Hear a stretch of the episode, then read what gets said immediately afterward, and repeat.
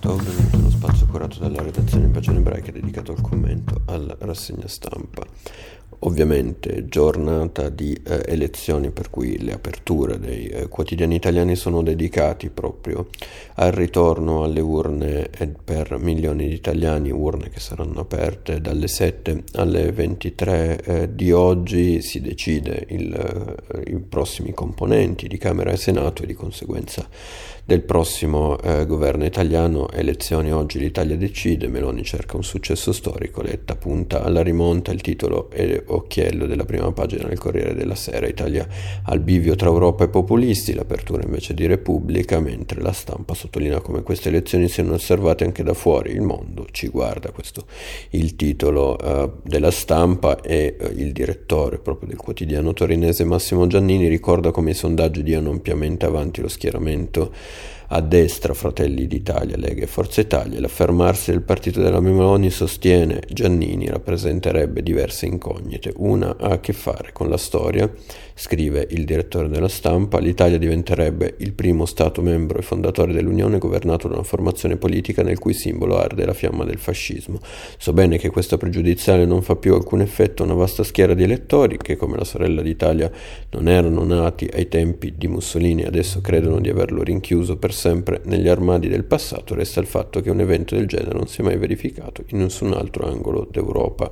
Queste dunque le sue considerazioni che poi vanno avanti con altre eh, preoccupazioni legate a un eh, governo eh, come è molto probabile che sarà a guida eh, Fratelli d'Italia, questa è dunque la sua, la sua opinione eh, una giornata che vedrà anche eh, un momento molto importante per il mondo ebraico, infatti eh, in serata sarà è celebrata il Rosh Hashanah, il capodanno ebraico, eh, come ricordano diversi quotidiani oggi, tra gli altri Repubblica a Torino, che sottolinea come in occasione della festa eh, si suoni lo shofar, il corno, e eh, in piazzetta Primo Levi questa sera forse se ne sentirà il suono, scrive appunto Repubblica. Eh, si parla poi molto di politica internazionale e eh, in particolare su quanto accade in Iran dove continuano le proteste di piazza, sono ormai decine le persone uccise secondo le autorità, una quarantina secondo alcune ONG e invece si è, superati, eh, si è superato il numero di 50, quindi un bilancio comunque eh, che continua ad aggravarsi per queste proteste che come sapete sono state scatenate dalla richiesta di giustizia per, eh, per la Amini, la giovane uccisa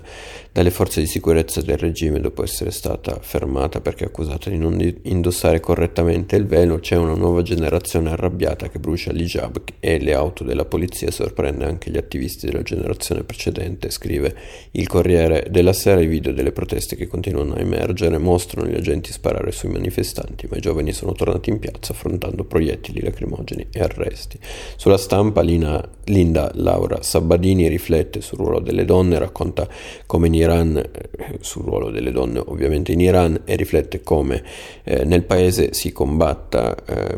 dal punto di vista femminile proprio per la, eh, l'emancipazione attraverso la cultura. Difficile convincere donne istruite che non possono essere libere e devono essere schiave dei loro mariti e se le donne e gli uomini iraniani riusciranno ad abbattere il dispotismo integralista e patriarcale, la democrazia, la giustizia e l'eguaglianza di genere faranno un passo avanti epocale in Medio Oriente e in tutto il mondo, scrive Sabah Badini, la nostra sorellanza è fondamentale come lo è per le donne afghane. Facciamo arrivare il nostro grido di dolore e di battaglia. Io vi ringrazio per l'attenzione, vi do appuntamento ai prossimi approfondimenti cura della redazione di Pagine Ebraiche e soprattutto vi auguro Shanatova, quindi buon anno.